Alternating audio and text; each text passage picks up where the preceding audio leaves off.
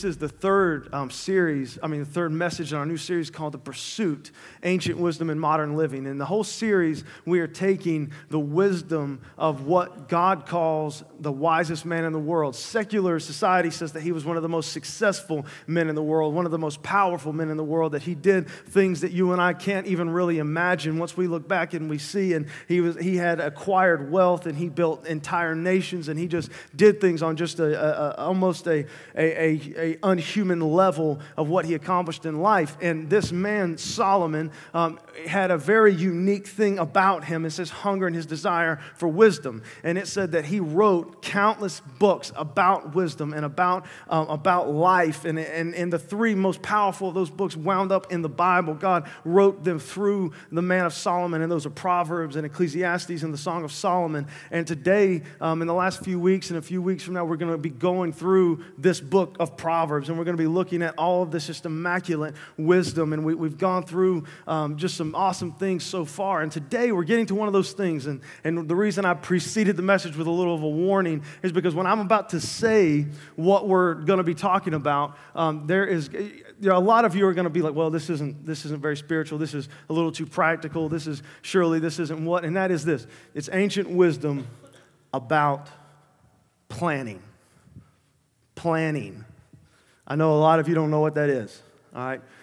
Planning. You guys ready for some deep spirituality this morning?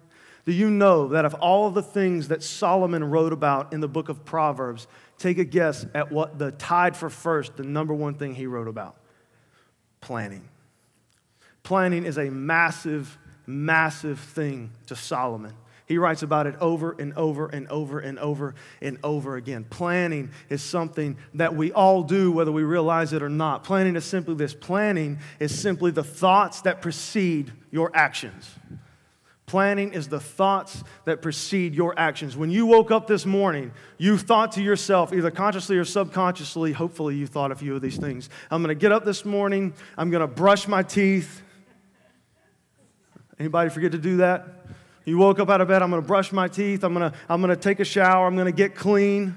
Hopefully, you guys did that. I'm gonna maybe fix my hair. I can see some of you guys didn't do that. I'm gonna, I'm gonna dress and, you know, clothes are gonna match. A lot of you didn't do that. I very rarely do that well. I can't tell you how many times I've gotten up, I've, I've done the brushing the teeth, and I've taken a shower, and I've gotten dressed, and I wet Courtney up. I'm like, okay, bye, babe, I'm gonna leave. And she rolls over, takes one look at me, and just rolls back over and goes, change your shirt. that doesn't go with your shoes or your jeans. It's ugly, throw it away. Right? Because when you wake up, every action that you have, it preceded a thought, and so you plan. A lot of you plan and you don't even realize you're planning. You plan to do evil, you plan to do good. You plan to work. You plan to do this. You plan to go on vacation. You plan. There's so many plans that you have in life. And it's one of the things that Solomon says over and over and over again that the, there are many, many are the plans in the mind of a man. He says that multiple times throughout Scripture. And so, what you have to understand about planning is that whether you think that it's spiritual or not, or you really want to talk about it much this morning or not, planning is a huge part of your life for the good or the bad. Planning is a massive part of your life every single day for the good or for the bad. Planning exists because it's the thoughts that precede all of your actions. Now, what Solomon is talking about is not necessarily just planning, but what Solomon is talking about is wise planning. How does a wise man plan his steps? How does a wise man plan his life? How does a wise man plan his marriage? How does a wise man and a wise woman plan their finances? How does a wise person live and plan their life out? It's massive for Solomon. There was something I realized when I was about 20 years old. And I know that I really wish I would have realized it sooner. Some of you probably think that I really haven't realized this, but I was about 20 years old. I realized that I was pretty stupid. I did. I realized that I just didn't, there was so much uh, that I didn't know about life. I just went through this kind of this, this, this spiritual time in my life when I realized I just wasn't half as cool as I thought I was. And I just wasn't, there was just so much. And half of you are going, he's still not half as cool as you think you are. But it's okay. But I'm 20 years old, I'm going through this thing, and I started to look around at my life, and I realized something about my life. I always was about one step behind. At least that's the way I felt.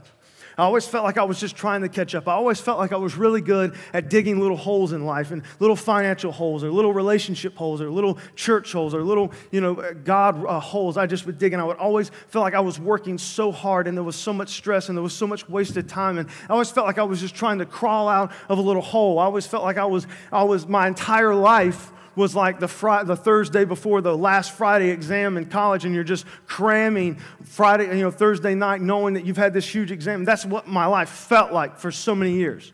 And I became so accustomed to that um, that it just kind of became a way of life for me. That, that the way that I planned, I was very hasty. I was very quick motive. There was a lot of things in my life. And I realized that I was 20 years old and I was not, had not done much, but I was constantly spinning my wheels and I was constantly busy and I was constantly doing things, yet nothing ever felt like it got accomplished. I don't know if you ever felt like that, but I felt like that. And I met a man um, in my first semester of college who recognized this very quickly in my life, and he called me out on it in a pretty amazing way in front of about 27 other students, and it was really great day for me personally. And, and I went and talked to him afterwards, and he said something along the lines of this right here, and he started talking about planning. He actually opened up the book of Proverbs, and we spent about an hour going through different things, and he made this statement to me he said, he said, Jordan, I want you to understand something. He goes, I want you to understand that you are a hard worker. I want you to understand that you've got a lot of drive. I want you to understand he went through some other good things to make me feel good about myself before he utterly destroyed my confidence. But he, he said, you, he says, but what you don't understand is that you are working so hard in your life. And because you will spend the next 50 years working so hard in your life, you are never going to be able to work on your life, and you will never become the person God wants you to be. I want to say that again. He said, You will work so hard in your life because of a lack of planning, because of a lack of, of organization, because of a lack of the, some of these things. He says, You're going to work so hard in your life, always trying to catch up, always trying to make up, always trying to you know, get out of the hole you dig yourself. He said, You're going to spend your whole life working in your life, and you're never going to start working on your life, and you will never become the person that God wants you to be. I have never ever forgot these words.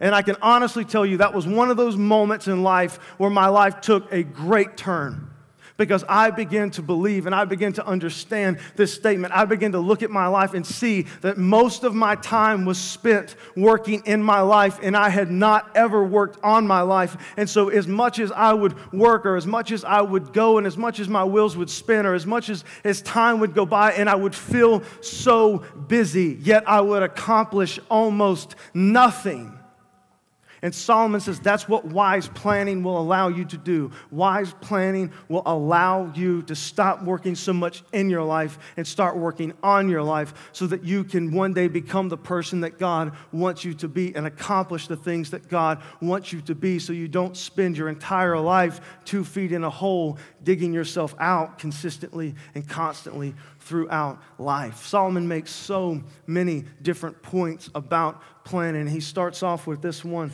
right here. It's incredibly important. The plans of the heart belong to a man, but the answer of the tongue is from the Lord. All the ways of a man are pure in his own eyes, but the Lord weighs the spirit. Commit your work to the Lord, and your plans will be established. He said, The plans of the heart belong to a man. And God's sovereignty and God's amazing um, desire for our lives. He's giving us free will. He's given us the ability to make plans, and we have so many plans. We have plans where we want to go to school. We have plans who we want to be friends with. We have plans who we want to marry. We have plans what we want to do with our life. We have plans what we want our hobbies to be. We have plans about, about where we want to go on vacation. We have plans about all sorts of different things. In fact, most of the time, you spend your Sunday morning sitting in here not listening to me and planning out the rest of your day, week in life right? Nobody, lie to me. Please lie to me. No, Jordan, we listen every word you say. Last week you talked about Jesus and, and the Bible, and it was good. No, but we think and we plan. That's all we really do is we have these thoughts and we plan. And the Bible warns us about these thoughts and warns us about these plans. And, and they're constantly no. But here's what Solomon says. He says, You as a man, you as a woman, you as a person, you are filled with plans. You are filled with ideas. You are filled with desires. You are filled. And whether you call it planning or you don't, you plan your way. You make plans about your day. You make plans about, and he says, we have tons of plans. He says, but the answer of the tongue is from the Lord. Some of your, some of your translations will just say, but the, the right answer, or the answer of truth, the answer of reality is from the Lord. What they're saying is, is that you have many, many, many, many plans. And you have many, many, many desires and you have, have, you have so many things you want to do and so many things you want to accomplish. And Solomon says that's because you're a human. That's because you're a man. God's given you that. But the right plan, the right answer is from the tongue of the Lord and only from the tongue of the Lord. So you have the ability to have plans, but you don't really have the ability apart from the Lord to know what the right plan is.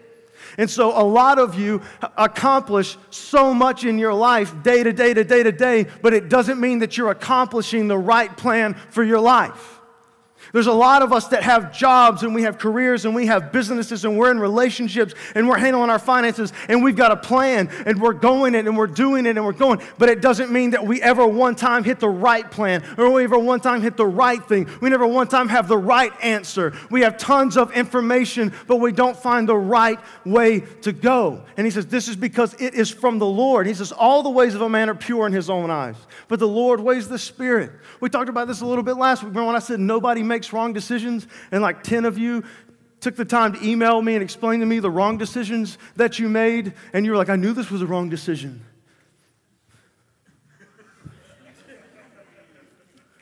I wanted to email everyone back and go, then you're a fool. You don't, when you go to make a decision and you make that decision, when you plan your way, you may have an idea that this might not be wise, but every way, and here's how I know that you're, you're wrong because the Bible says all the ways of a man are pure in his own eyes. When you wake up in the morning and you start dating somebody, or you start going to your job, or you start choosing your career, or you choose your college, or you go, all your ways are pure in your own eyes. And this will be the greatest deceit in your life is that you actually believe and you think that all of your ways and all of your desires and all of your things are pure and right and holy in the way of God, and they just aren't. And what Solomon is saying is if you are not careful, you will plan your life and you will go in directions that you should not go, thinking the whole time that your way is pure. And what you will use God as is a hope that God will come and bless your wrong plans. That's what it says. It says, you don't really care much about what the right plan is. You think that your own plan is the right way. You think that your boyfriend is the boyfriend you're supposed to have. The girlfriend is the girlfriend that you're supposed to have. The job is a job that you're supposed to have. And God doesn't get a say in the beginning of your plan. But what you want God to do is come and then bless the relationship that you should never be in in the first place. And you want God to come and bless the job in the workplace of a job that you should never have in the first place. And you want God to come bless a marriage that's somebody that you should have never married in the first place. And you get this in your heart and you get this in your mind. And then we actually have the gall in the middle of this stupid, stupid process. I mean, if you can't even say stupid, what do you think you actually are? Pretty stupid. We get in the middle of this stupid process and we have the gall and the guts to be mad at God for not blessing the plans that we had. I cannot believe God won't, won't bless this relationship. I mean, we're definitely sinning every day of our life. We're having a very sexual relationship outside of the context of marriage. God just won't bless us. I don't understand it. I don't get it. I'm totally mishandling my finances. I'm buying things that I can't afford, and God just won't seem to bless me. I don't get it. I don't get it. I just make decisions very hastily. I never ask for any counsel or any advice, and everything goes wrong. I just don't understand. It's because you think in your heart. And I don't want to make you angry and I don't want to make you mad, but it's just the pattern of humanity. We are so arrogant in our hearts that we actually think that we are so wise and we are so right. And what Solomon is saying is that you have so many plans. Wisdom would tell you that not all of them are right. Surely not all of the ideas. If you knew the things that ran through my mind, you would fire me tomorrow. I'm ridiculously not intelligent. The way that I think about things, I, I, jump from one thing to the other. Surely you would look in your life and you would look in your heart and you would know that at least some of the plans, at least some of the ideas in my heart and in my life that I want to accomplish, surely some of them are wrong. But no, he says that we as humanity, we as people, we believe that the purity of our hearts and the purity of our minds, that every plan we come up with, everything we want to do, every person we want to date, every person we want to marry, every job we want to take, everything that we want to do, we think that it is right and that is the right way, and then we expect God to bless it. And Solomon says, You are absolutely wrong. This is foolishness, not wisdom. And he says, So this is what you need to do. You need to commit your work to the Lord and your plans will be established. That word commit is absolutely huge. It literally just means roll upon, roll on top of. The way you see this word used the most in the Hebrew language is when they would build these giant temples or they would build these huge buildings and they would have these massive rocks that no human could pick up, not even two or three humans could pick up. And so, what they would do is they would design these things to where they could roll that rock up on something. Then they could hook that something to either a row of 16 men pulling on a rope or on some cattle or on some oxen. And then they would have the ability to do it. It was the idea of taking the rock and rolling up on somebody that had the ability to carry the burden and the weight of the rock. And so, what Solomon's saying is, what you need to do is you need to roll your plans and roll your work and roll that up on God. Because your life is ridiculously important. And the relationships that you're in are incredibly important. And your finances are incredibly important. And what you choose to do with your life, with your job, with your career, are incredibly important and we don't have the ability, we don't have the wisdom, we don't have that natural ability to decide what is right and what is wrong. And so he says, commit it to the Lord. Commit all the work of your hands. Commit everything that you do. Commit it to the Lord. Roll it up on the Lord, and then the Lord will establish your plans. That means it will take the plans and they will become reality. This is huge. And I'm telling you right now, the only way to truly commit or to roll your work or to roll your desire, to roll your plans up on the back of Almighty God is through prayer. I can't tell you how many times in my life I have made major decisions without praying and regretted it on day one. And I can't tell you how many times I truly committed the work of my hands to God in prayer and the plans were established. I think if you look around at this building, it might not be much to you, but I think to those of us that were here in the beginning, when this was a grocery store and a mighty dollar, that we took, we had much of nothing, and this happened. We committed every ounce of it to prayer. We didn't have the money to build it, we didn't have the money to do it. Your leader was me, so you knew you were screwed from the get go. All right? We had no, none of us had ever really done this before. We had no clue, but we knew how to pray. And we committed every step to the Lord.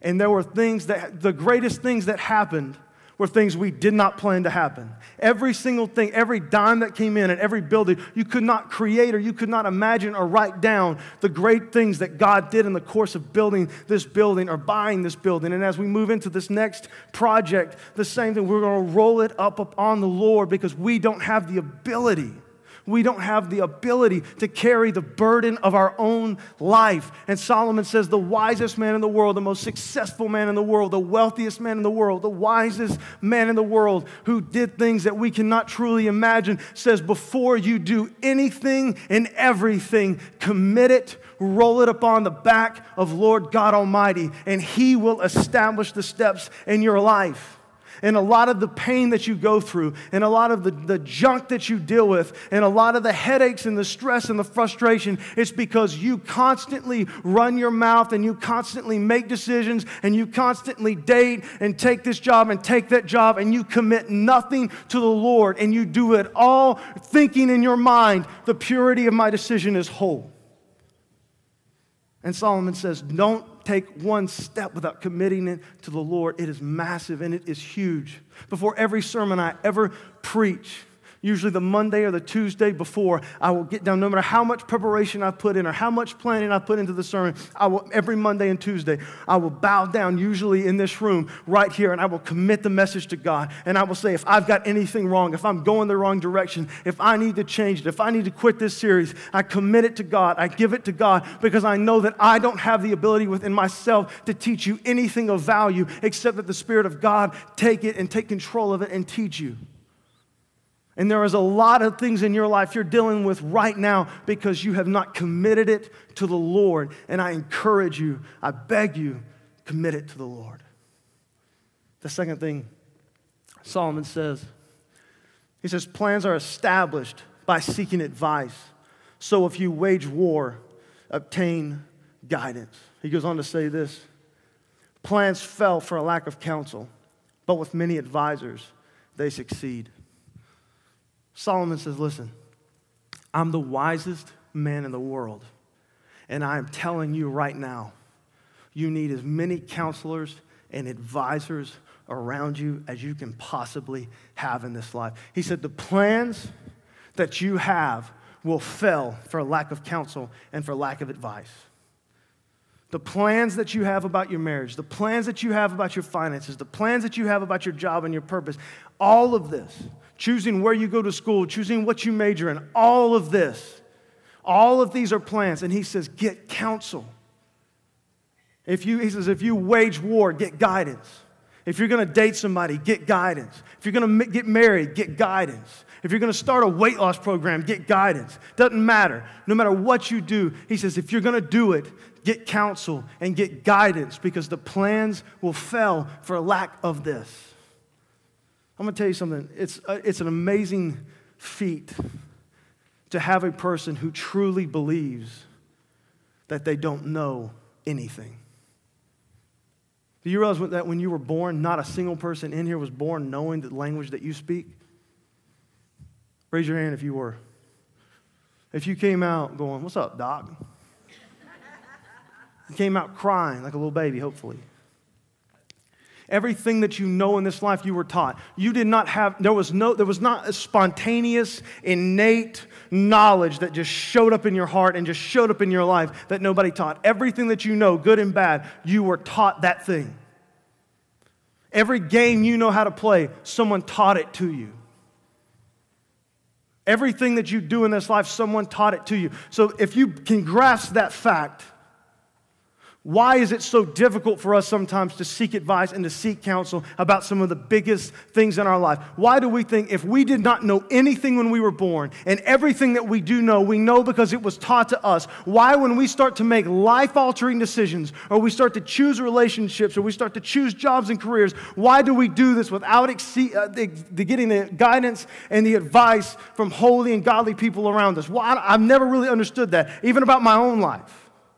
I've looked at some of the things that I've decided to do, and I'm like, why did I think that I was capable of making any type of good plan or wise plan or smart plan without going to someone who actually knew what they were talking about?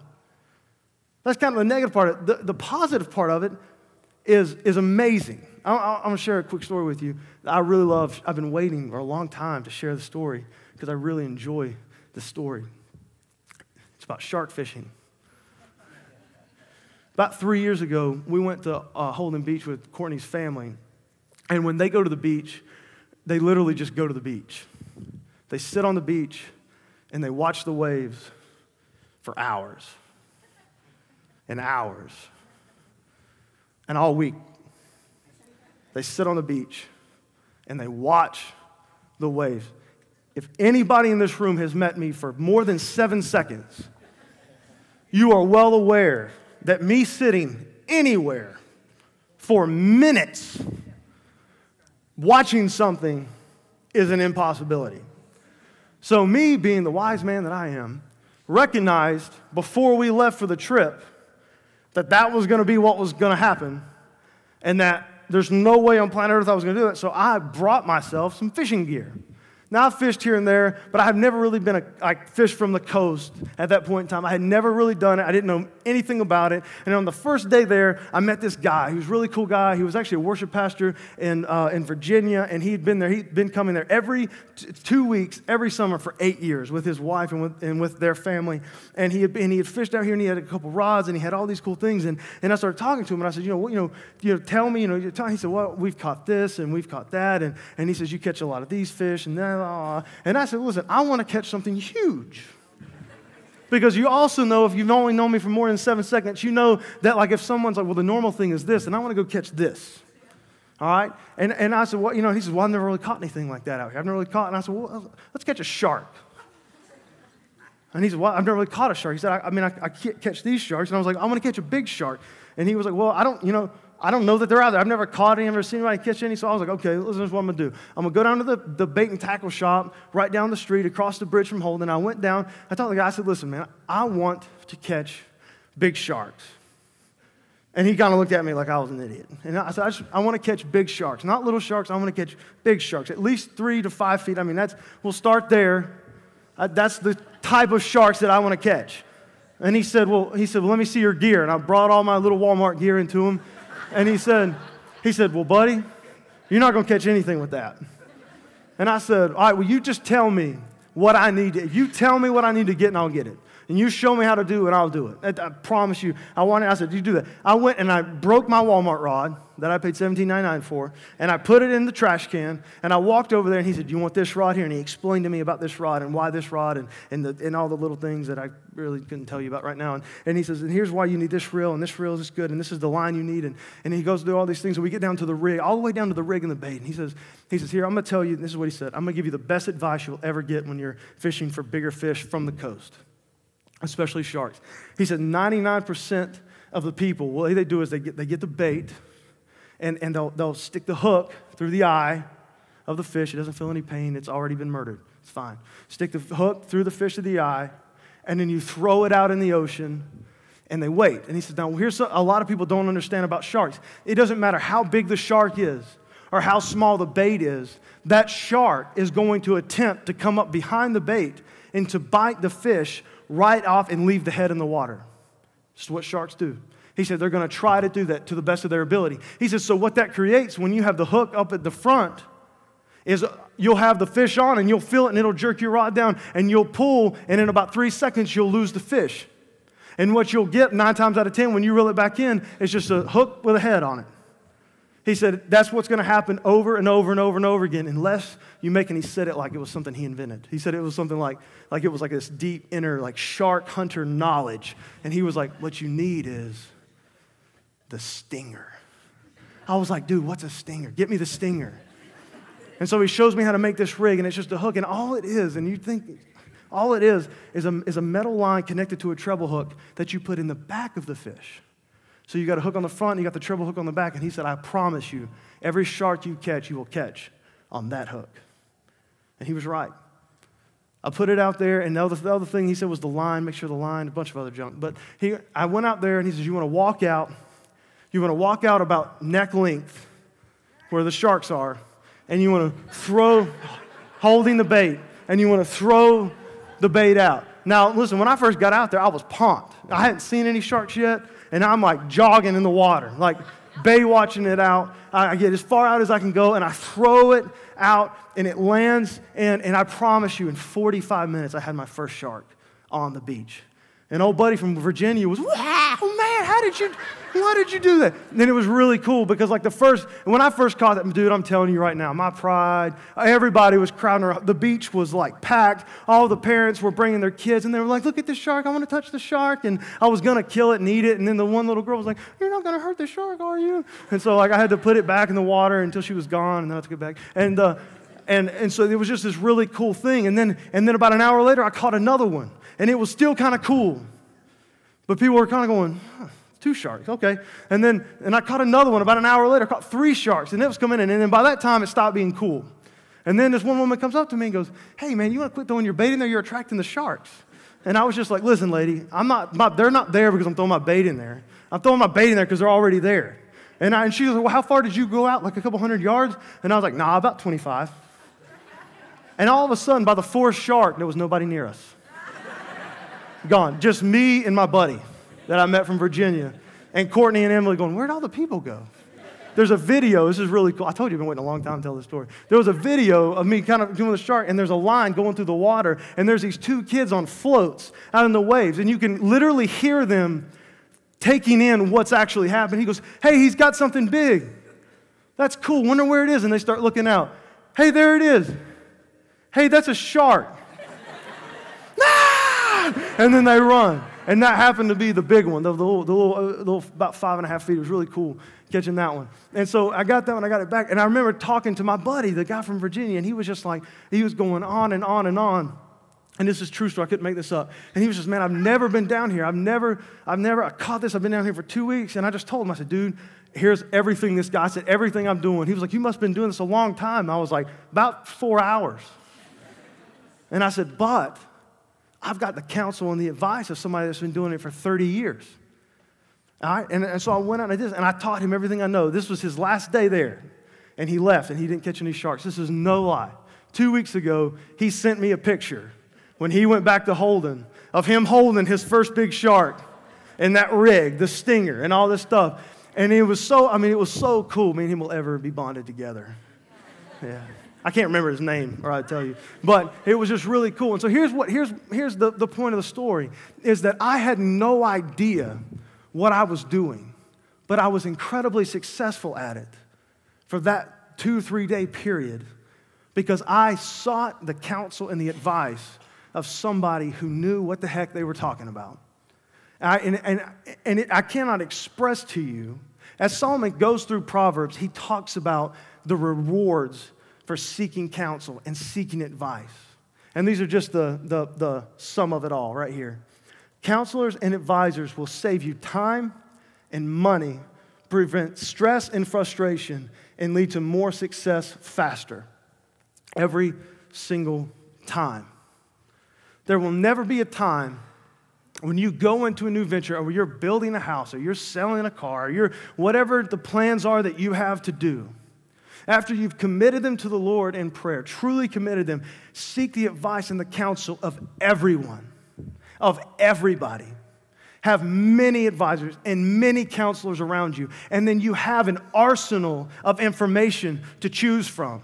And then when you make your plans and you go about and you work, you know what to buy. That was the biggest thing is I had, I had spent money on stuff that did not matter. And I had, I had spent time rigging up rigs that wouldn't work.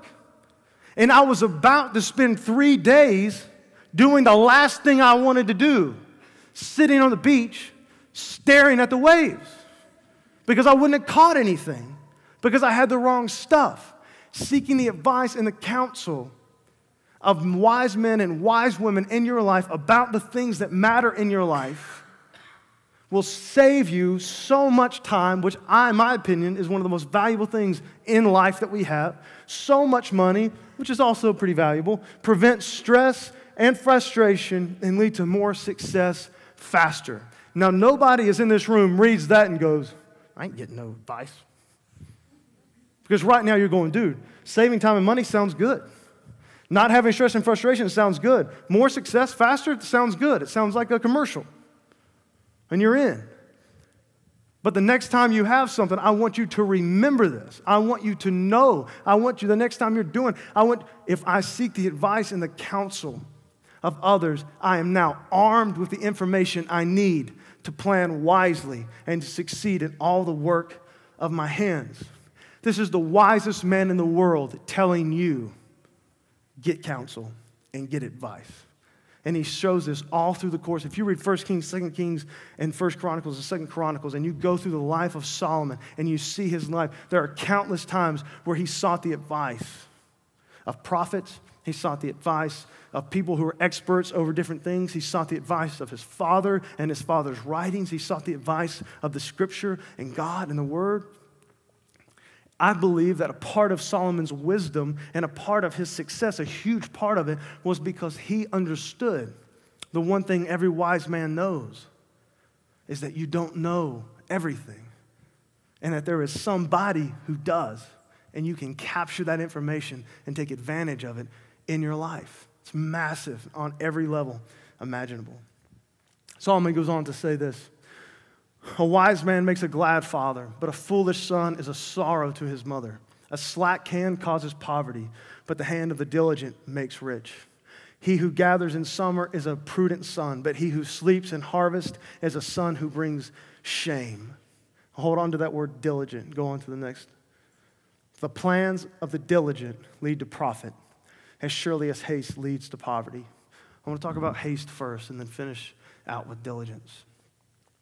Haste is the greatest curse of my personal life.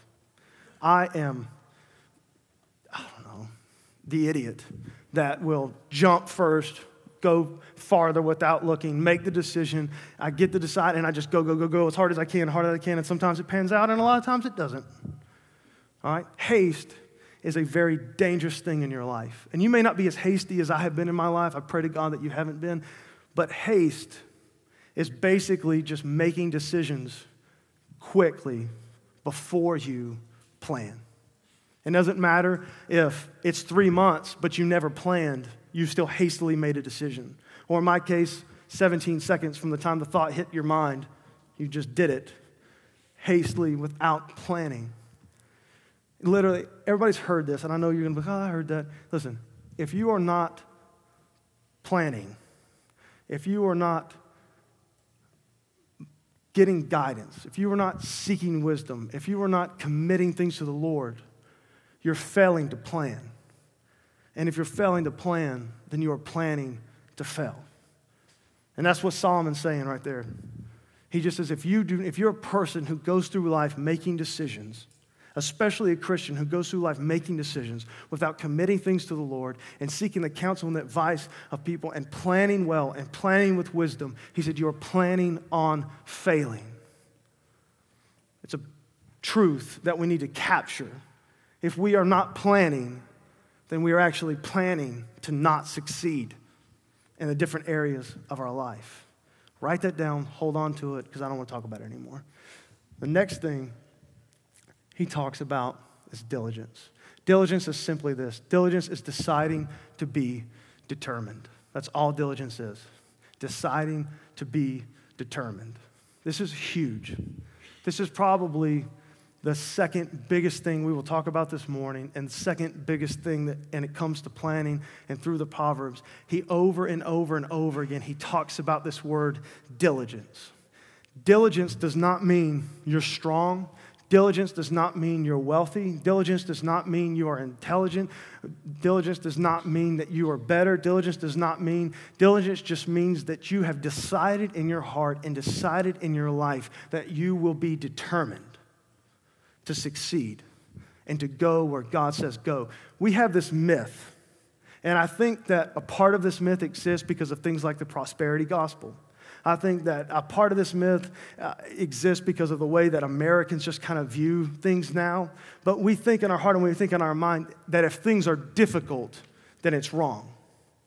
If things are difficult, things should be easy. Things should be one, two, three. Things should be, there should not be a lot of work involved, and, and there should not be a lot of stress involved. There should not be, it's just, and if, it, if it's not, then it's, and Christians think the same thing. If it's hard, then something's wrong. It's not from the Lord. If my marriage is really difficult, then I probably should never marry this person. I need to get a divorce because God would not put me in a marriage that is hard and difficult. if my job's difficult, if it's not easy, if it's hard, then I don't want to do it. It must not be from the Lord. I've got to find something that's easy. I've got to find something that, that, that that's just that you don't need. You don't need a lot of you don't need a lot of diligence. You don't. You, it's just it's easy to get to. We have this idea where we want a lot of victories, but we don't want to fight for our victories. And here's the thing that you need to understand about God, and you need to understand about life, and you need to understand about school and jobs and work and marriages. If it is worth having, it will not be easy to acquire. All right? And God Almighty, in His power and His amazing love for us, He promises you victory in this life, but He has never one time promised that victory without fighting. From day one, from day one when God was making the people of Israel roll out of Egypt. And in, from day one, it was difficult. And he even warned them. I talked about it this weekend with the kids. He warned them from day one I'm going to take you this way Because if I take you this way, there's no way for you to come back when you change your mind and want to come back. Because God knew when it gets difficult, when it gets hard, it's going to be the human's natural decision to quit and to go back to where it was comfortable, or to go back to where it was easy, or to go back to where it wasn't hard. And there's a lot of you, and a lot of times in my life, diligence is going to be the one thing that keeps you from succeeding in this life. Diligence is going to be the one thing that keeps you from becoming who God's called you to be. Diligence is going to be the one thing that keeps you from experiencing the victories that God has in your life. Diligence is just the decision to be determined. It means that you put one foot in front of the other. And even if you fall, you get back up and you keep going. And when the marriage gets hard, you don't give up. You're diligent about it. You seek counsel about it. You just don't quit. You have that attitude. This is the diligent. No matter what happens, I will not quit. No matter what comes against me, I will not quit. No matter what the economy does, I am not going to quit. I'm going to keep going. I'm determined. I am determined. I am determined. I am determined. I will not stop. Nothing will come against me. Because if you have that mentality in your heart that you're going to quit or you're going to stop every time things get hard, you will do nothing in this life. You will do nothing in this life. You will experience nothing from God in this life. James even tells us in God's immaculate wisdom that sometimes He allows things to get extra difficult simply to teach us to trust Him more than we do.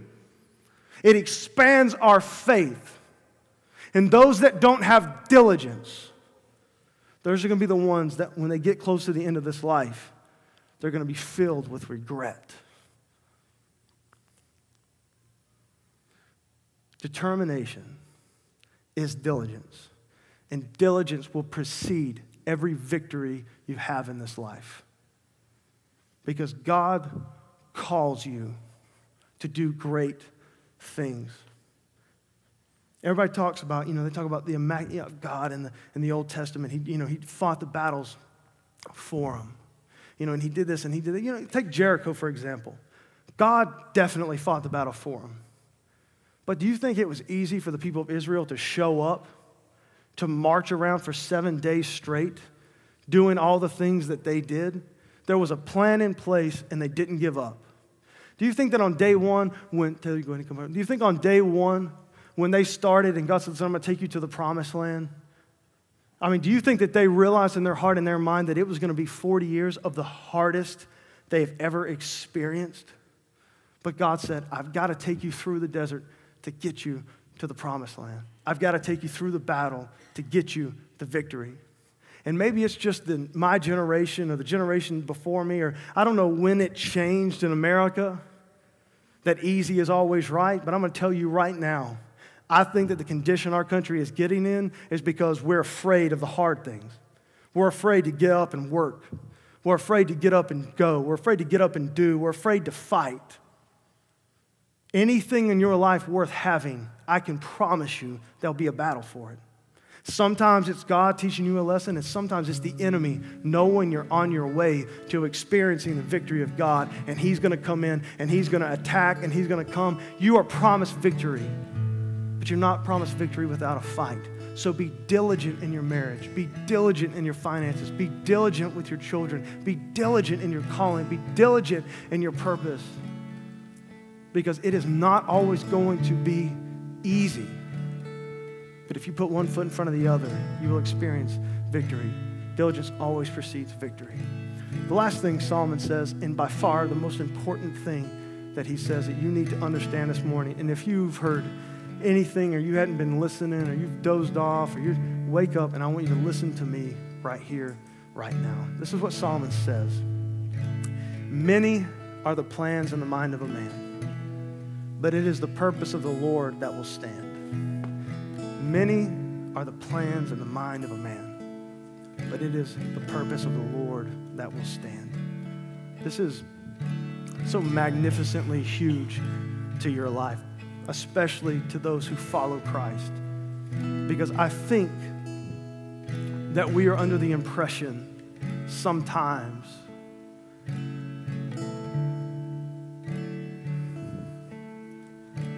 that things are just going to fall into place.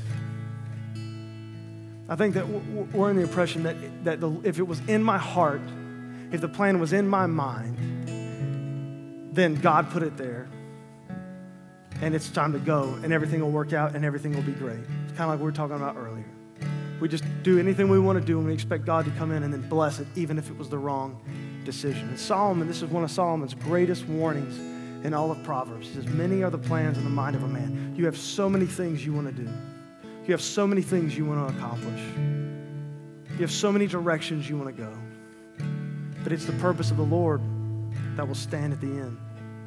I'll tell you a story. I had, a, I had this great analogy for this point.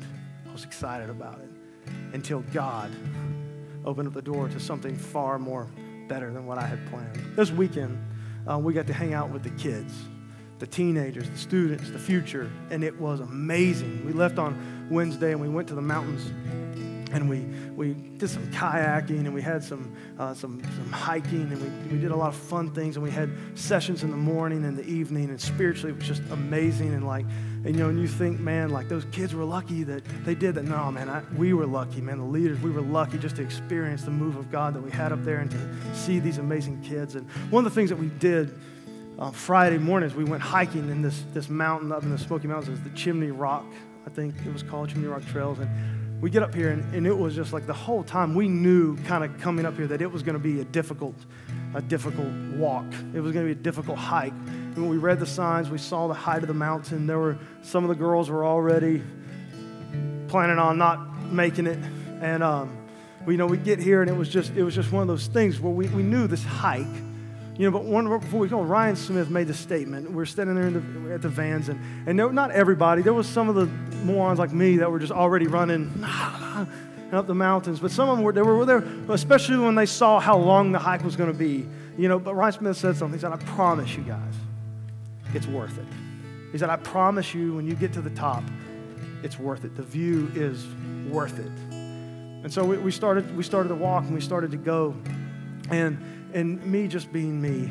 We got about, I don't know, 10 feet, and we got to the creek, and the trail goes this way, you know, up, and I saw the creek. And I was like, you know what? I'm gonna hop this creek. I'm gonna climb the rocks all the way to the all the way to the top. And so I just ventured off. I didn't tell Marcia because she wouldn't let me go, but I just walked off and I just started going up the creek. And I've done this so many times. I, I like going to like South Mountain and different things because there's that boring, normal little trail that goes to the waterfall. Or you, or you can climb the rocks in the creek and go up there, and that's what I want to do. It occurred to me far too late that the trail didn't go to a waterfall. The trail went to the top of the mountain. And that I was on the creek heading to literally God knows where. And it was one of those moments where you're just like, now I'm the leader or a leader on this trip, and I'm headed in probably the wrong direction. And I looked to my left where the trail was supposed to be, and it was gone. And I looked to my right, and there was a cliff. And, and I kept walking, and I started, every time I thought I saw something to the right, I would just kind of venture off to the side. And I didn't tell anybody this because it worked out.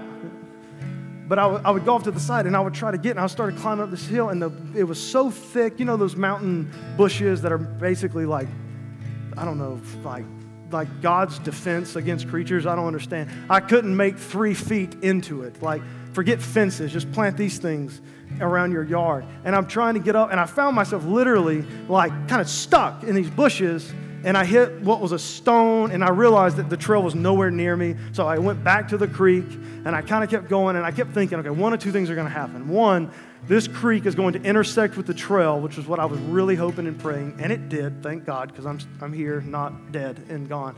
And, or I'm going to have, if it doesn't, I'm going to have to waste all my time. I have to go all the way back down the creek, get back on the trail, and then catch back up to everybody.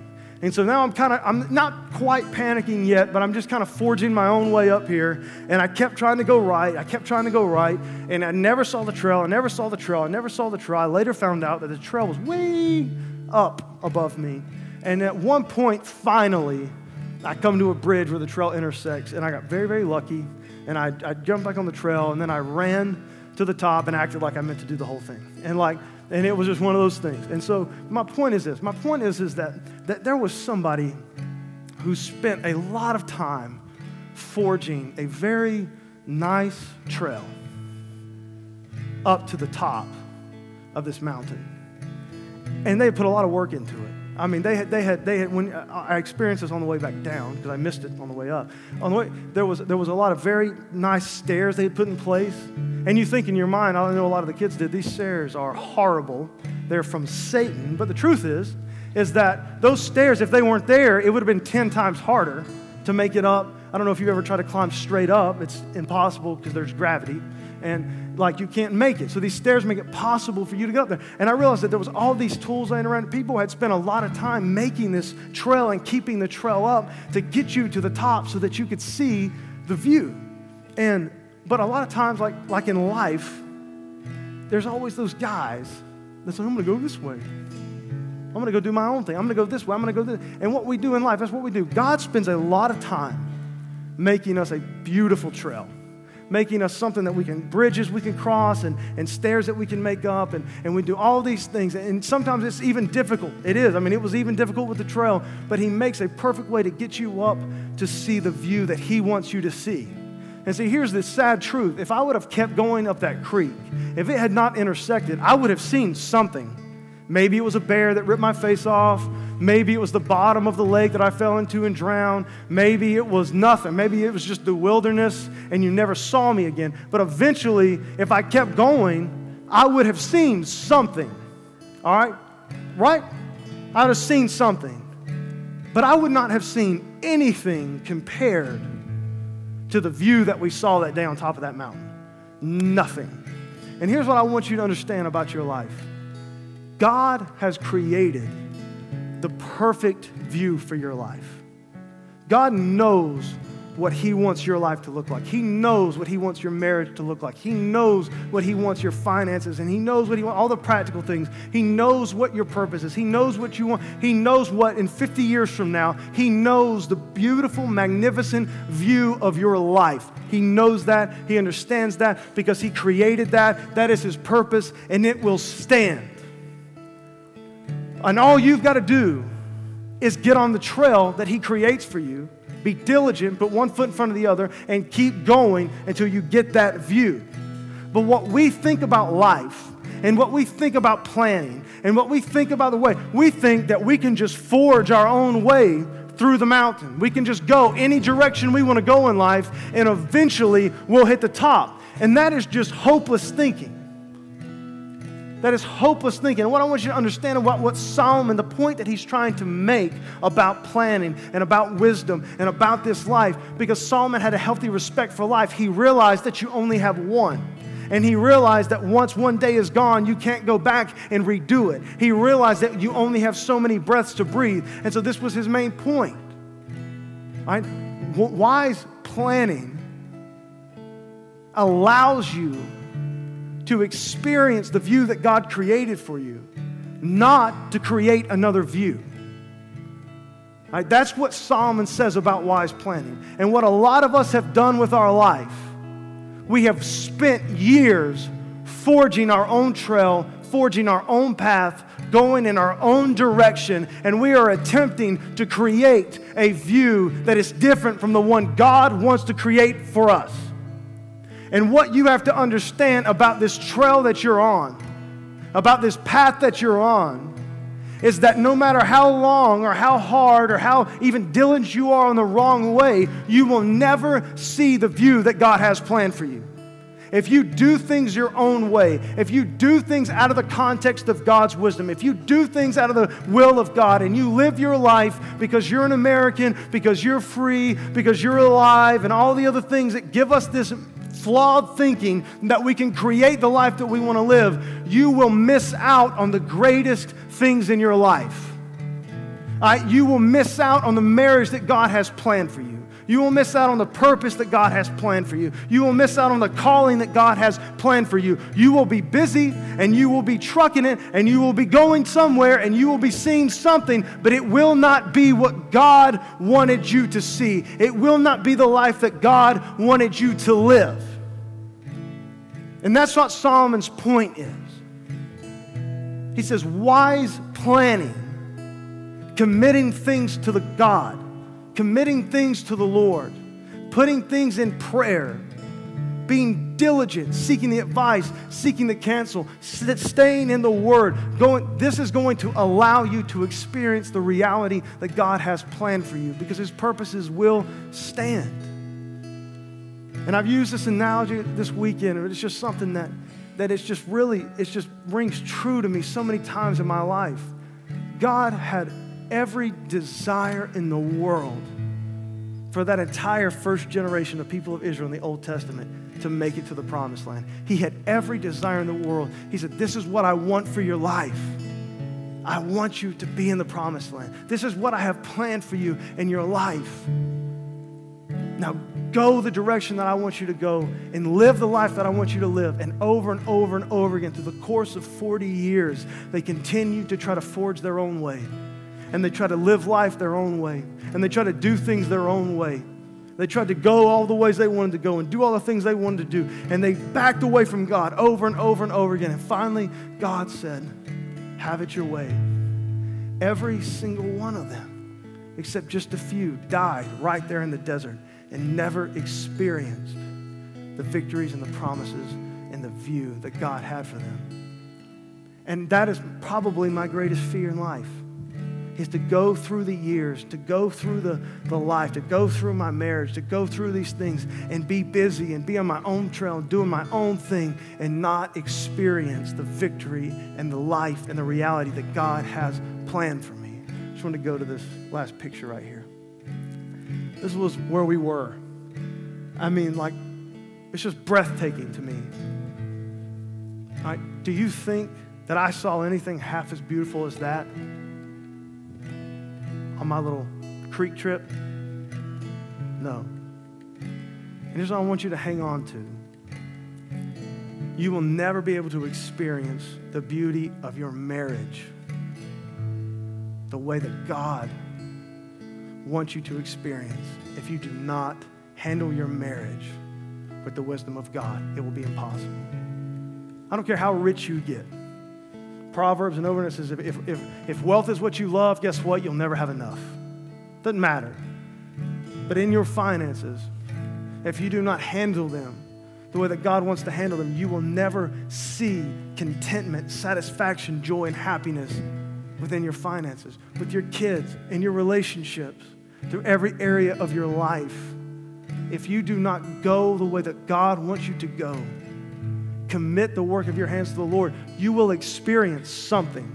And see, there's some of you right now in your life, if you just took two seconds to think back over the last 30 years, you know that you've experienced a lot of something. But you also know, if you're honest with yourself, you haven't really experienced a lot of what the Lord had planned for you. There's a lot of you, you know, you know that what the Lord has planned is 10 times better than the way you're living right now. And so this whole series is not about what we've done in the past. It's not about the foolishness of the past. It's not about the mistakes of the past. It's about doing things different from this day forward. And so if you're if you're in debt and you're on your way or you're starting your second marriage or you're going this way, you're going that way, forget about yesterday and commit your future to the Lord. And Solomon says if you can do this, you will experience some of the greatest views that God has for you. I think that when we commit things to God, that we plan wholly with wisdom and we seek the guidance and we're diligent about it, I think that we will experience things that we cannot imagine. I think as a church, we will experience things that we cannot imagine. And this is what I want for my people. This is what I want for my family. This is what I want for you. I want us to all wind up at the top together, enjoying the view that God spends so long to create for us. If you guys will stand with me. I pray, Lord God, right now that you just let your spirit rest in this house, God. I know, Lord, that there's all kinds of people going through all kinds of different things. Sometimes uh, there's some people going through some good stages in their life. There's some people going through some bad stages in their life, Lord God. I pray, Lord, right now that you just let your spirit rest in their hearts and rest in their minds, God. And I pray, Father, as we're about to sing this song about abandonment, we're about to sing this song about surrender, about turning our life over to you, Father. I pray, Lord God, that every single person in this room, no matter who they were when they showed up this morning, God, no matter what plans they had when they showed up this morning, God, no matter what direction they're going when they showed up this morning, Lord, I pray, Father, that you will let us see and understand that you have something so great for us, something so amazing for us, and that if we were if we were to go our own direction and do our own thing, it would be nothing compared to what you have planned. I pray, Lord, that you just allow us to surrender to you this morning, Father. And I pray, God, that we begin to live our life with wisdom, that we begin to live our life with planning, Father God, that we understand that you have a view that you have a reality, that you have a beautiful purpose for our life, and that is the purpose that will stand. I pray, God, that you will give us the wisdom and the ability and the diligence, Father God, to get in line with your plan and plan our life out according to your will. That we will enter into relationships and we will enter into jobs and we will enter into our careers and businesses. I pray, Lord God, that we will enter into these things, committing them wholly to you planning to do things your way so that we can get where you want us to go in this lifetime. And I pray, Father God, I pray one prayer for every single person in this room, whether it's their finances or it's their marriage or it's relationships or it's their calling or purpose or job or career. I pray, Lord, that all of them, in every way imaginable, commit them to you so that they can reach the victory in their life. And I pray, God, that you will, in whatever way you can, in whatever way you need to, that you will shift and change our lives, Father God, so that none of us die in the desert. I pray, Lord God, right now that you let your spirit be with us as we worship, God. Just comfort us and let us know that you are with us every step of the way. In your holy and your precious name.